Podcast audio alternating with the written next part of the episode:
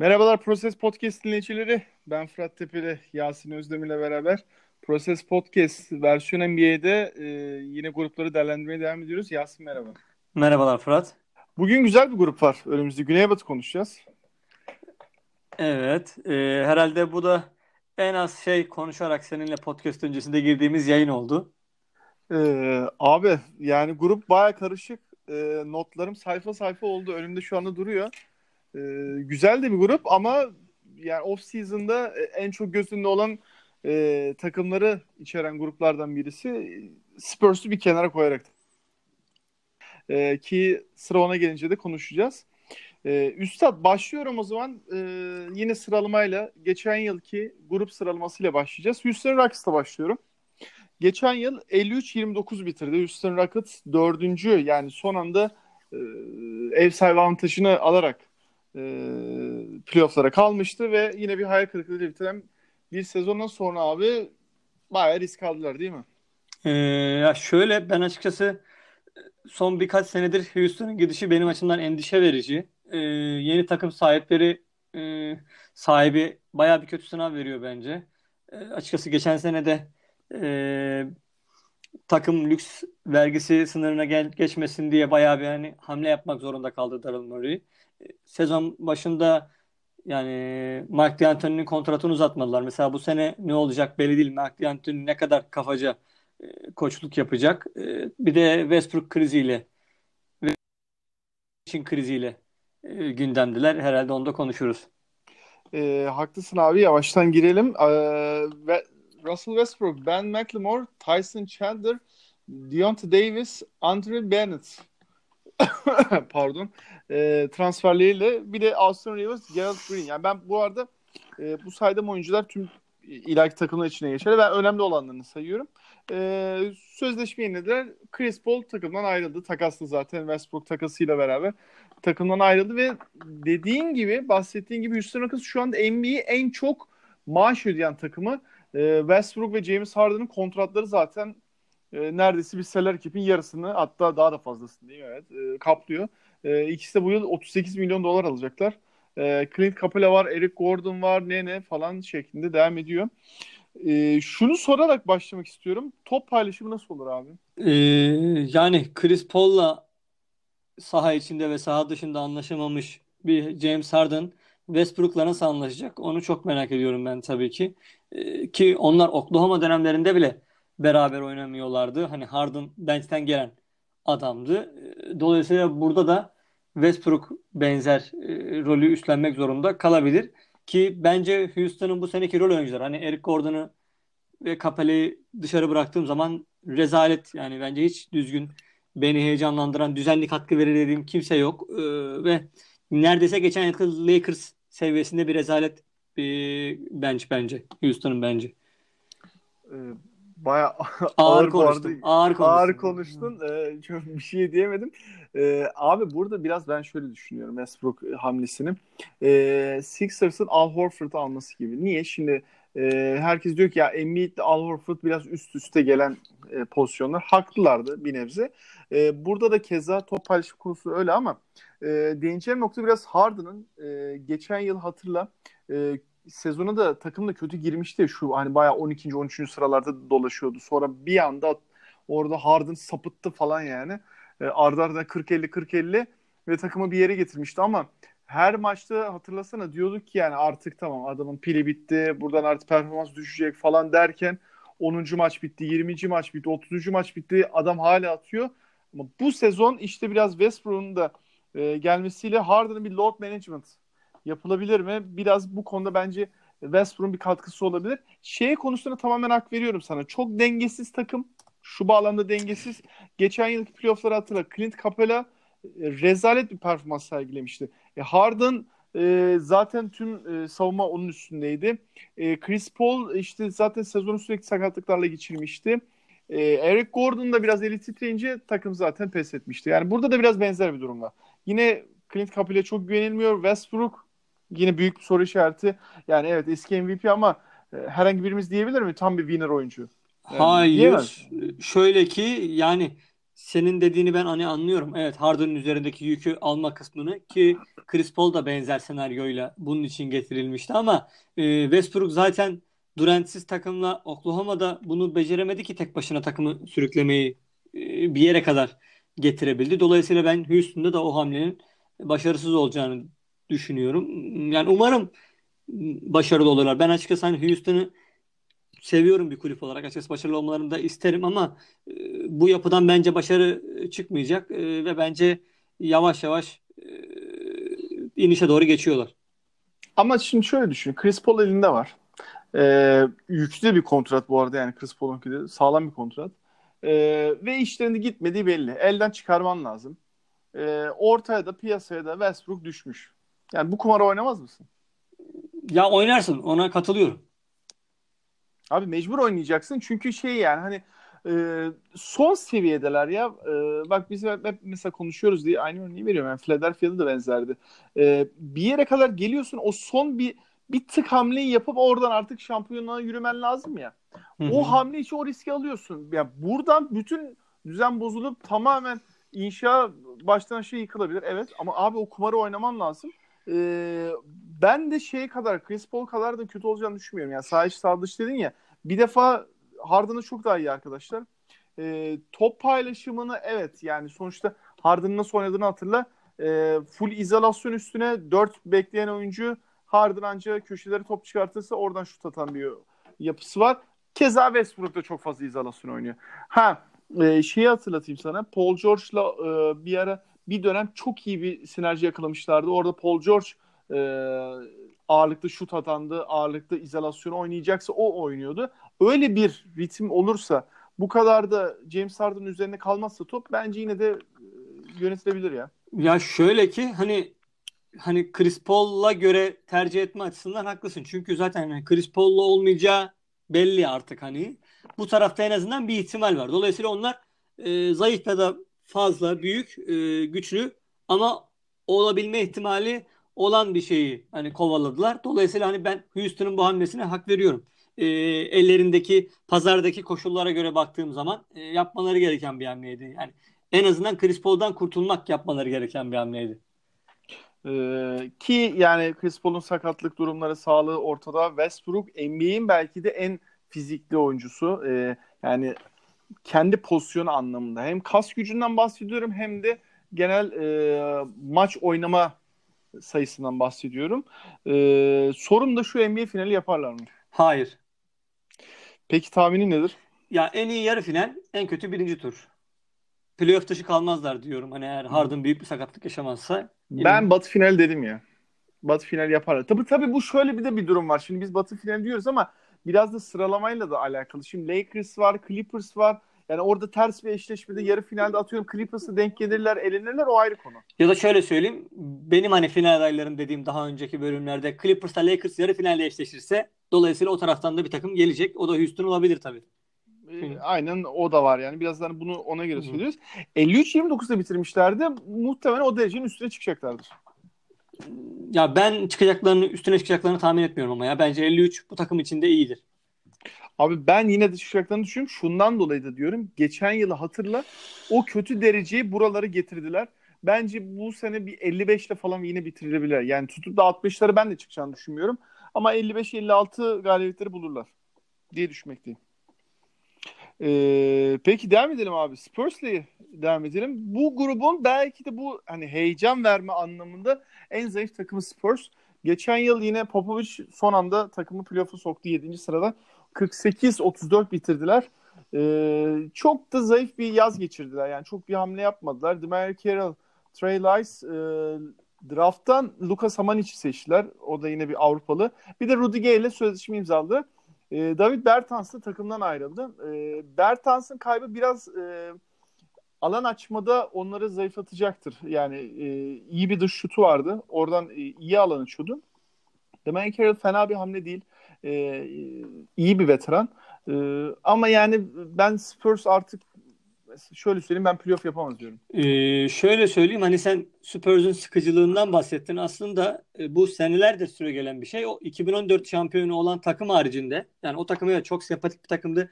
Basketbol olarak çok üst düzey bir takımdı. Çok farklı bir takımdı. Onun haricinde zaten Spurs hiçbir zaman böyle ilgi odağı bir takım saha içi ve saha dışında olmadı. Çok saygı duyulan bir takım olmasına rağmen. Dolayısıyla bu sezonda onlardan farklı değil. Tek ilgi çekici gelişme mesela bu sezon transfer döneminde Tim Duncan yardımcı antrenör olarak Spurs'a dönecek. Onların kritik olarak ben notlarıma bakıyorum şu anda. DeMar DeRozan'ın kontratı, yani oyuncu opsiyonu var sezon sonunda. Eğer onu kullanmazsa ya da bunun sözünü almazsa Spurs ondan sezon içerisinde bir takas görebiliriz. Yani Kavai gibi süreyi çok uzatmayabilirler bu anlamda. Onlar için artık yani yeni yatırım yapacakları isimler Dejounte Murray, Lonnie Walker ve Derek White. Bu üçlüyü geliştirmeye odaklanacaklar. Yani DeMar DeRozan ve Lamarcus Aldridge ikilisini izlerken heyecanlanan biri varsa yani bilemiyorum. Onlarla ilgili yorum yapmak istemiyorum. Yani Rudy Gay sözleşme imzalamaları evet fena bir hamle değildi. Yani bu piyasa şartlarında $14,5 milyon yılda fena bir para değil Gay için. Hani orada sıkıştığında oyun izolasyon oynayabilecek bir oyuncu ama abi yok ben yani 48 galibiyet geçen yıl aldılar. Ben bu yıl güçlenen de Batı'da yani Batı'da artık daha ne güçlenecek? Her sözün aynı şeyi söylüyoruz anasını satayım. Daha az galibiyet alacaklarını düşünüyorum. Ben playoff yapamazlar diyorum. Ben yine hani en iyi biri yani şöyle söyleyeyim. Playoff'a kalma ihtimalleri 8. olarak var bence. En kötü de Batı 10.'su. Batı 10.'sundan da aşağı düşmez diyorum açıkçası. Sen 8-10 diyorsun. Aynen. Bir de şeyin de Popovich'in son yılı ya. Ben biraz dramatik bir son yıl bekliyorum ondan yani. Playoff yapamayacak şekilde. Evet Popovich takımları kapasitelerini hep en yukarılarında oynuyorlar ama abi yok çok zayıf takım ya. Ve rakipler de çok güçlendi. Burada değindiği nokta önemliydi. DeMar DeRozan'ın bu yıl değil tabii ki önümüzdeki yıl için bir oyuncu opsiyonu var. Ben kullanacağını düşünüyorum bu arada. Ama bilmiyorum artık o da ileriki dönemlerde göreceğiz. Peki geçiyorum o zaman abi. Geçelim. Sonraki 3 takımımızın da derecesi 33-49 ve Batı'da 12-13-14 şeklinde sıralanıyorlardı. Ve bayağı da kadroları baştan aşağı değişti desek yeridir herhalde. Memphis'le başlayacağım abi. Sıralamada Memphis'le başlayacağım. Şöyle sıradan sayayım gelenleri. Sonrasında Lakers'a geçti ama Dwight Howard, Andre Iguodala, Josh Jackson, Grayson Allen, Joe Crawford, DeAndre Melton, Tyus Jones, Solomon Hill, Miles Plumlee gelmişti. 2. sıradan Ja Morant'ı seçtiler. 21. sıradan da Brandon Clark'ı seçtiler. Bir de gidenleri hızlıca bir geçeyim üstünden. Mike Conley, Delon Wright, Avery Bradley, C.J. Miles, Chandler Parsons. Bu arada Chandler Parsons hala nasıl kontrat bulabilecek? O da ayrı konu ya. Bir de Jonas'la da kontrat yenilediler. Abi yani şöyle düşünüyorum. Mike Conley ve Marc Gasol'dan çıkacakları çok aşikardı. Marc Gasol'un müşterisini buldular. Mike Conley'i o zaman bulamamışlardı ve çıkamamışlardı. Yani kötü bir yaz geçirmediler ama böyle çok da hani mesela Pelicans'ı övebileceğim kadar onları övemiyorum. Şöyle söyleyeyim. Yani onlar da senin dediğin gibi yönetim değişti. Koç değişti. Utah Jazz'dan Taylor Jenkins geldi. Aslında geçen sezonda Conley'nin yani Utah senaryosu vardı sezon içerisinde ama takasla parçalarda anlaşamamışlardı. Biraz daha ellerini kuvvetlendirip Utah'ı biraz daha köşeye sıkıştırıp alabileceklerinin maksimumunu aldılar kendilerince. Onlar da artık yani tamamen tertemiz yaptılar ortalığı. Ja Morant, Brandon Clark ve Jaren Jackson üçlüsü üzerine bir takım kuracaklar. Orada da yani yaz dediğim gibi hani evet Pelicans kadar parlak bir yaz ya da daha garanti hamleler mesela Pelicans'ın hamleleri. Burada öyle bir hamle yok ya da işte C.C. Redick hamlesi gibi mutlaka katkı verir diyeceğimiz bir veteran oyuncu hamlesi yok. Hatta onlar veteran oyuncu olarak Andre Iguodala'yı takasladılar ama onların kucağındaki hani bu yazın tek nazarlığı varsa kötü anlamda onlar için Andre Iguodala hani medya gününe katılmadı istediğin yerde git antrenman yap demişler galiba ona. Takas arıyorlar şu anda. Hatta takımın yeni genel menajeri de medya gününde şey demiş onunla ilgili işte ilk önce şunu vurgulamam lazım takımda benden daha yaşlı kimse olmamalı gibi böyle onun yaşına da vurgu yaparak bir açıklama yapmış. Onun haricinde bir de Marco Gudurić herhalde bizim için burada Memphis'i kısmen sempatik yapacak bir şey. Onun haricinde dediğim gibi yani Memphis'in daha önünde çok yolu var. Zaten onlar işte o Mark Gasol ve Conley gelene kadar yani bayağı alt sıralarda ve umutsuz camialardan biriydi açıkçası NBA'deki. Büyük ihtimalle yine o günlerine dönecekler. Bir 5 sene belki.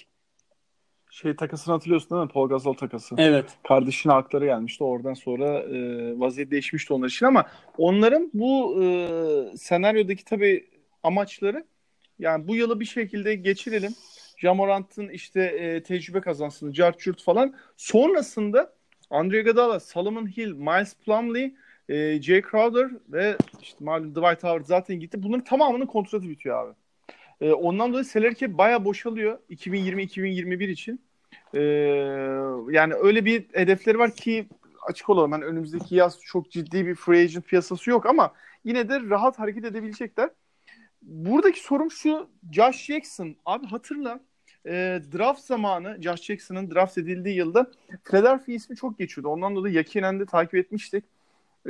Phoenix tutmadı aşı. Sen ne bekliyorsun ondan? Ya şöyle, onun zaten saha dışı karakteriyle ilgili açıkçası sıkıntılar vardı. Yani o durumlar değişmiş değil. Sezona da hatta G League takımıyla başlayacakmış Memphis'in. Yani açıkçası Phoenix zaten kaotik bir ortamdı. Memphis kısmen daha bu sene için açıkçası öyle söyleyeyim. Daha huzurlu bir atmosfer olabilir. Daha gözlerden uzak olabilir. Rollerin daha belli olduğu bir takım olabilir. O yüzden hani bu sene de olmazsa artık yapacak bir şey yok ama onun için yani gidebileceği iyi yerlerden biri aslında. Hem süre alabileceği hem de kendini geliştirebileceği güzel bir yere gitti aslında. Evet, onun içine kritik bir yıl. Bu arada Andre Iguodala'ya değmişken abi Sixers için çok iyi bir veteran olabilir. Zaten o da pusudalarmış en son aldığım haberlerde de. Bakalım ne olacak. 33-49 böyle herhalde altında kalırlar diyoruz değil mi? Yani maç olarak bilemiyorum ama 33 maç bence yine kazanabilirler gerçi. Yani... Yok ama abi. Batı'da kazanamazlar. Yok, ben sana doğru söyleyeyim. 25 galibiyet civarı ya. Doğru. Kalini'nin falan da artık kadronun tertemiz olduğunu düşünürsek evet. Yani dolayısıyla en iyi ihtimalle 12. en kötü de 15. diyebiliriz herhalde. Evet yani son üçlü de dolaşacaklar. Doğru diyorsun. Yani orada playoff yapamazlar tabii. Tahminimizi belirttik. Hayal kırıklığı olarak da ben sadece notlarıma şeyi almıştım yani. Ja Morant'ın olası bir... Çünkü artık tüm takımın şu anda kaderi, geleceğe dair Ja Morant da geçiyor. Yani olası bir sakatlık ki NBA'ye göre fiziği çok zayıf. Yani onları çok sıkıntıya sokabilir. Şöyle söyleyeyim Ja Morant'la ilgili. Yani benim okuduğum kadarıyla draft sonrasında hemen dizinden ameliyat olmuş ve yazın pek antrenman yapmamış. Ben de açıkçası bu sebeple biraz daha sezonu hani sezonun başını en azından 2020'ye kadar olan kısmını yavaş geçirir. Biraz daha alışma süreci olarak geçirir diye düşünüyorum ama potansiyel konusunda bence Jaren Jackson Jr.'ı da unutmamak lazım. Bence Ja Morant kadar önemli. Bence daha da önemli ondan. Bir tık evet belki çok az ama bir tık daha hazır sonuçta. Yani en azından hem oyuncu karakteri daha hazırdı hem de sonuçta bir yıl geçirdi. Doğru diyorsun. Doğru bir ekleme oldu. Şimdi güzel bir takıma geldik abi. New Orleans Pelicans. Aynı dereceye sahiplerdi. 13. bitirdiler. Sıradan sayayım abi. Zaten malum takası herkes biliyor. Andre Drummond takasını. Önemlileri sayacağım ben.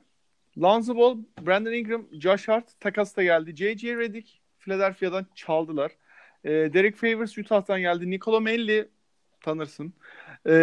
Zion Williamson ve Jackson Hayes draft'tan yukarıdan seçtikleri iki oyuncu. Anthony Davis gitti, Solomon Hill gitti, Alfred Payton gitti, Julius Randle gitti. Yani giden başka oyuncular da var ama önemlileri sıralamak istersek budur.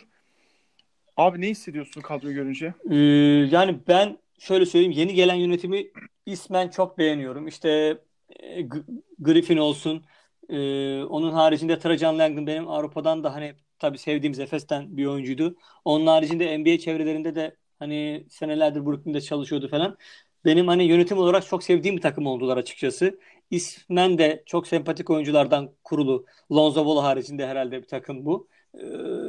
Dolayısıyla benim hani bu sene en çok izleyeceğim 4-5 takım arasında diyebilirim. Tabii Zion Williamson faktörü falan da var ama yani bence New Orleans'ın daha yapısal sorunları var. Yani Chris Paul ile olmadı, Anthony Davis ile olmadı. Şimdi Zion Williamson'la olabilecek mi açıkçası soru işareti. Yani bir defa basketbol şehri olmayan ve Amerikan futbolunun çok sevildiği bir şehirde bu sporu sevdirmeye çalışıyorlar diyeyim neredeyse. Dolayısıyla öyle bir dezavantajları var. Yani yaptıkları bence hamleler çok iyi. Mesela Derek Favors Utah'ta Rudy Gobert'le hiç olmamıştı ama bence Zion'lı takımda olabilir gayet. O anlamda güzel hamle. Nikola Melli bence yine beklenenin, bence Amerikalıların beklediğinden daha fazla katkı verecektir. Orada mesela basketbol anlamında örneğin Lonzo Ball, Jrue Holiday birlikte mi oynayacak ya da Jrue Holiday, C.C. Redick'le mi ilk 5 başlayacak mesela? Belki orada bir tatlı rekabet, çekişme olabilir. Gerçi Lonzo Ball çok sakatlanıyor. Büyük ihtimalle C.C. Redick'e kalacaktır o forma ama orada belki basketbol anlamında bir tercih yapacaklardır o şekilde. Orada da hani magazinsel olarak da C.C. Redick'in uyarısı vardı Zion Williams'a. 13 yıldır playoff yapıyorum, benim serimi bozma diye. Hafif böyle küfürlü bir eleştirisi olmuş kendisine. Nasihatı olmuş diyeyim. Valla şöyle söyleyeyim, iyi noktaları değindin. Bu arada ben Lonzo Ball'la ilgili ben de ilk draft edildiği dönemde işte babasından ötürü tabii herkes gibi biraz negatif bakıyordum ama babasını çok takmıyor gibi bir durum var artık abi. Benim duyduğum kadarıyla araları bozulmuş, konuşmuyorlar gibi bir şey. Evet, yani biraz da aklı başında bir elemana benziyor yani. Kalender bir çocuk ve ben yani çok da negatif değilim. Anthony Davis verirken alabilecekleri en iyi parçaları aldılar. Yani bunun daha iyi paketi zaten çok da fazla bir şey ne alabilirsin ki yani. Çünkü aldıkları draft haklarını falan buraya tabii ki koymuyoruz. Konusuna iyi değindin. Chris Paul'lu olmadı, Anthony Davis olmadı. Abi bak, NBA'in artık biraz daha hani oyuncu ligi olmasıyla beraber yani ben artık bu takımda oynamıyorum, takısımı istiyorum dedikten sonra ömrü billah o adamı bir daha geri getiremiyorsun ve bir anda piyasada değeri düşüyor. Ölü piyasası oluyor. Ve adamlar sana şöyle geliyorlar. Yani diyorlar ki bu adam zaten gitmek istiyor. Al kardeşim bu parayı istiyorsan, istemiyorsan da parayı derken yani hani ifademi anlamışsındır. İstemiyorsan da bu adam zaten sende oynamıyor. Anthony Davis takasında geldiğimiz durum budur. Yani sonuçta son yaklaşık 20 maç, 30 maç oynamadı yani. Hani buna ben oynadı diye saymıyorum. Yani maçta 10 dakika 20 dakika oynamayı. Diğer taraftan şimdi Chris Paul'da benzer şey oldu. Anthony Davis'te de abi bu kalibre de bir basketbolcu da yanına iyi parçaları koyup şampiyonluk hedefine yükselemiyorsan işte orada adam diyor ki abicim ben gidiyorum. Yani bu aslında tüm takımlar içinde geçerli abi. Yani senelerdir Dell Demps yönetiminin aslında yani Dell Demps Anthony Davis'in kariyerini resmen sabote etti. Yani diyebileceğim bu. Şeyi hatırla.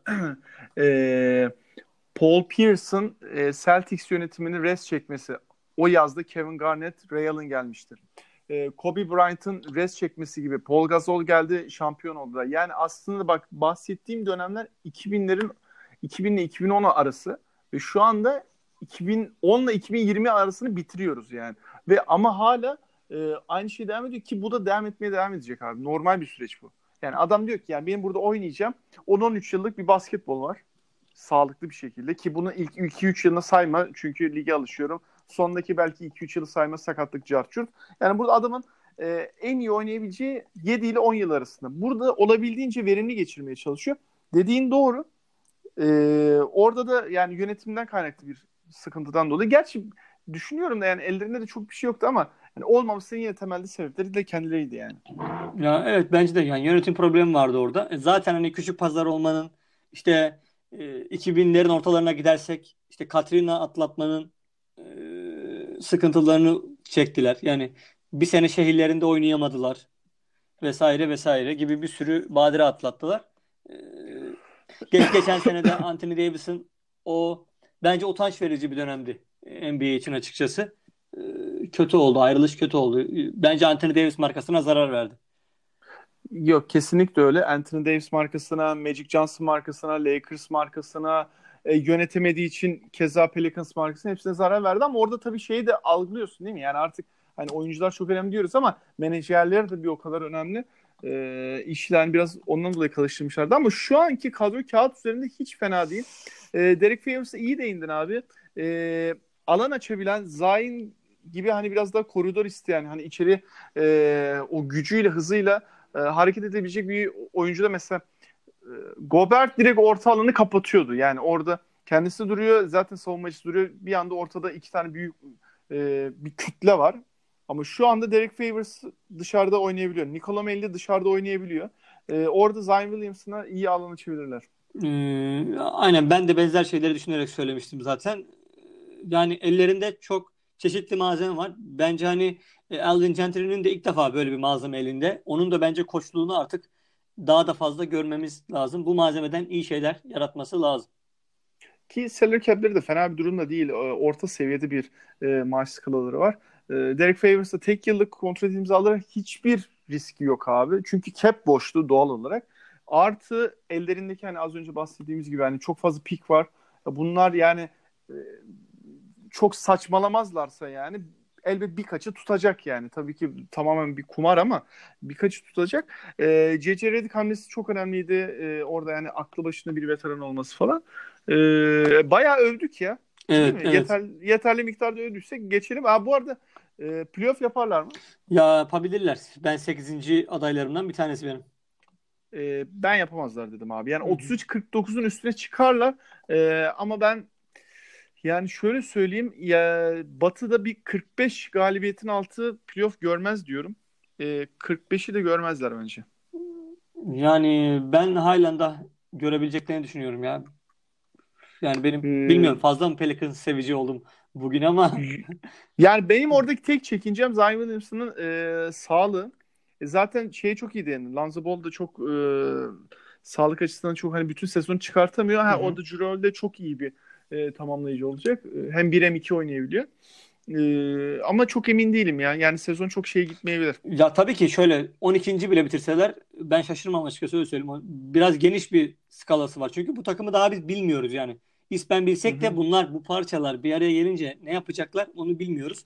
O yüzden bu takımın hani bazı takımlarla ilgili hep söyledik yani Houston için mesela işte tabanı biraz belli ama bunun Pelicans'ın tavanı ve tabanı belli değil şu anda. Net olarak bir şey söyleyemeyiz bu sezon için. Belli olmasının da sebebi dediğin gibi yani çok genç olmaları ve ilk defa bir araya gelmeleri. Peki Dallas'a geçelim yavaştan abi ve grubu da bitirelim bu şekilde. Dallas Mavericks az önce bahsettiğimiz gibi yani hem Memphis hem de Pelicans gibi 33-49 bitirmişlerdi. 14. tamamladılar ki onlar için de güzel bir yıldı. Şöyle güzel bir yıldı. Bir Dirk Nowitzki'yi emekliliğe uğurladılar. İşte o törenler, cartçurt falan her maçta. Artı bir de geçen iki drafttan iyi bir oyuncu seçtiler değil mi? Evet ya, bir arkadaş Luka Doncic isimli yani. Evet.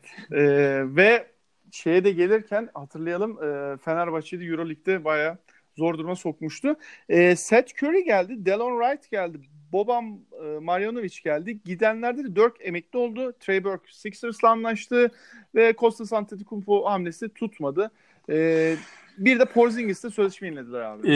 Ya bence tabii yani Luka Doncic'e Porzingis haricinde kötü bir kadro, zayıf bir kadro. Batı için yani ben 13.lükten fazlasını hayal görüyorum bu takım için açıkçası. Öyle söyleyeyim.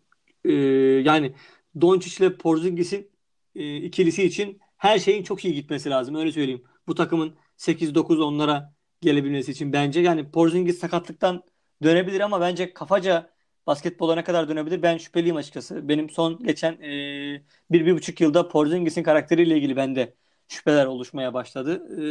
Dolayısıyla basketbol anlamında... Nedenini de sorayım. Neden? Yani açıklamaları, New York'tan ayrılışı, işte yazın karıştığı kavgalar falan. Dolayısıyla birçok disiplinsiz şey var gibi. Yani içeride böyle onu çok gıdıklanabilecek, rahat bence basketboldan uzaklaşabilecek bir adam gibi geliyor bana. Ya Porzingis'i savunuyor gibi görmek istemem ama mesela ayrılmak isteyen oyuncu için abi hiç iyi örnek veremiyoruz ki. Mesela bir oyuncu da ayrılmak istesin ama süreç çok böyle efendi geçsin, işte aklı başına geçsin falan. Var mı öyle bir örnek? Mike Conley.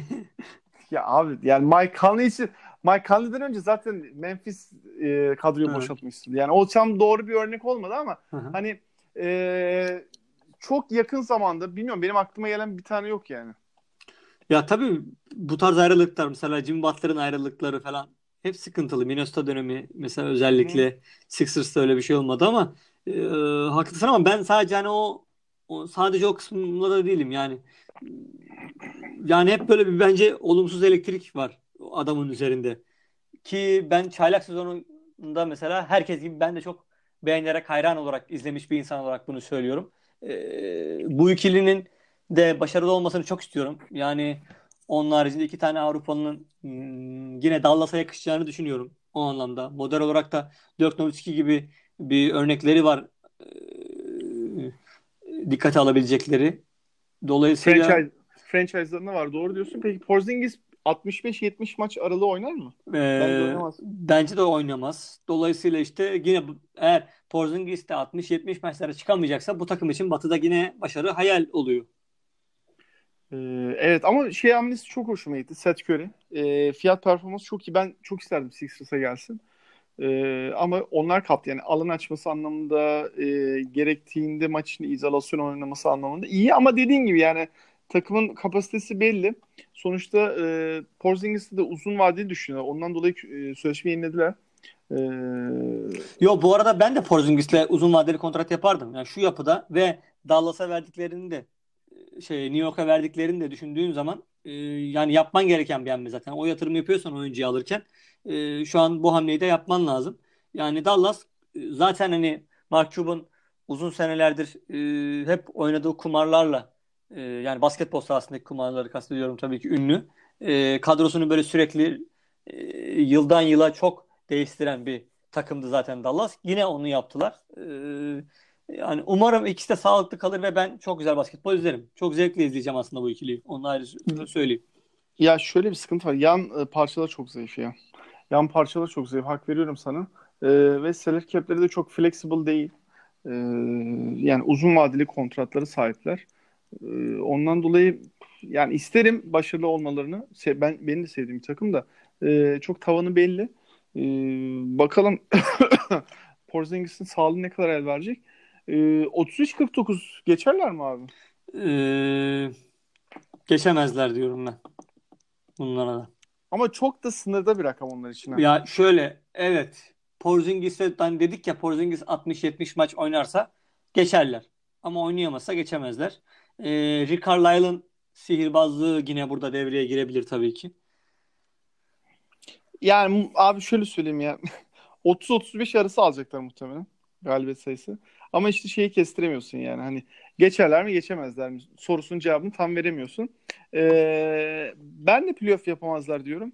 Buradaki tek hayal kırıklığı şu olur kulüp için. Bu kadar da büyük yatırım yapmışken sağlığından da eminim şeydir yani bütün işte tetkikleri, raporları vesaire çıkmıştır ama Porzingis'in bir ciddi sakatlığı bu kadar da parayı bağlamışken abi yani bu riski oynaman lazım dediğin gibi ama takımı alaşağı edebilir. Yani bence Porzingis odaklanmışken mesela Doncic'in gelişimini de burada es geçmemek lazım. Onun da daha yol alması gereken çok şey var. Yani belki de zaten Porzingis'ten tamamen umudu kesip Doncic'e de yönelebilirler daha sonra ama tabii o zaman Porzingis'i o kontratla nasıl ellerinden çıkarırlar onu bilemiyorum. Yok çıkartamazsın abi yani. Onu çıkartamazsın. O sana patlar böyle 5 yıl boyunca da çekersin onu da. İşte tek başına da Doncic yani bu güçlü batıda çok bir şey yaramıyor. İşte 2 tane son saniye bir tane Elview falan anca highlights'ı görürüz yani. Ama Porzingis iyi bir hamleydi. Bakacağız önümüzdeki sezon. Peki Üstad bitiriyorum yavaştan var mı ekleyeceğim bir şey? Yok herhangi bir şey yok. Güzel bir grup konuştuk. Güneybatı grubunu konuştuk.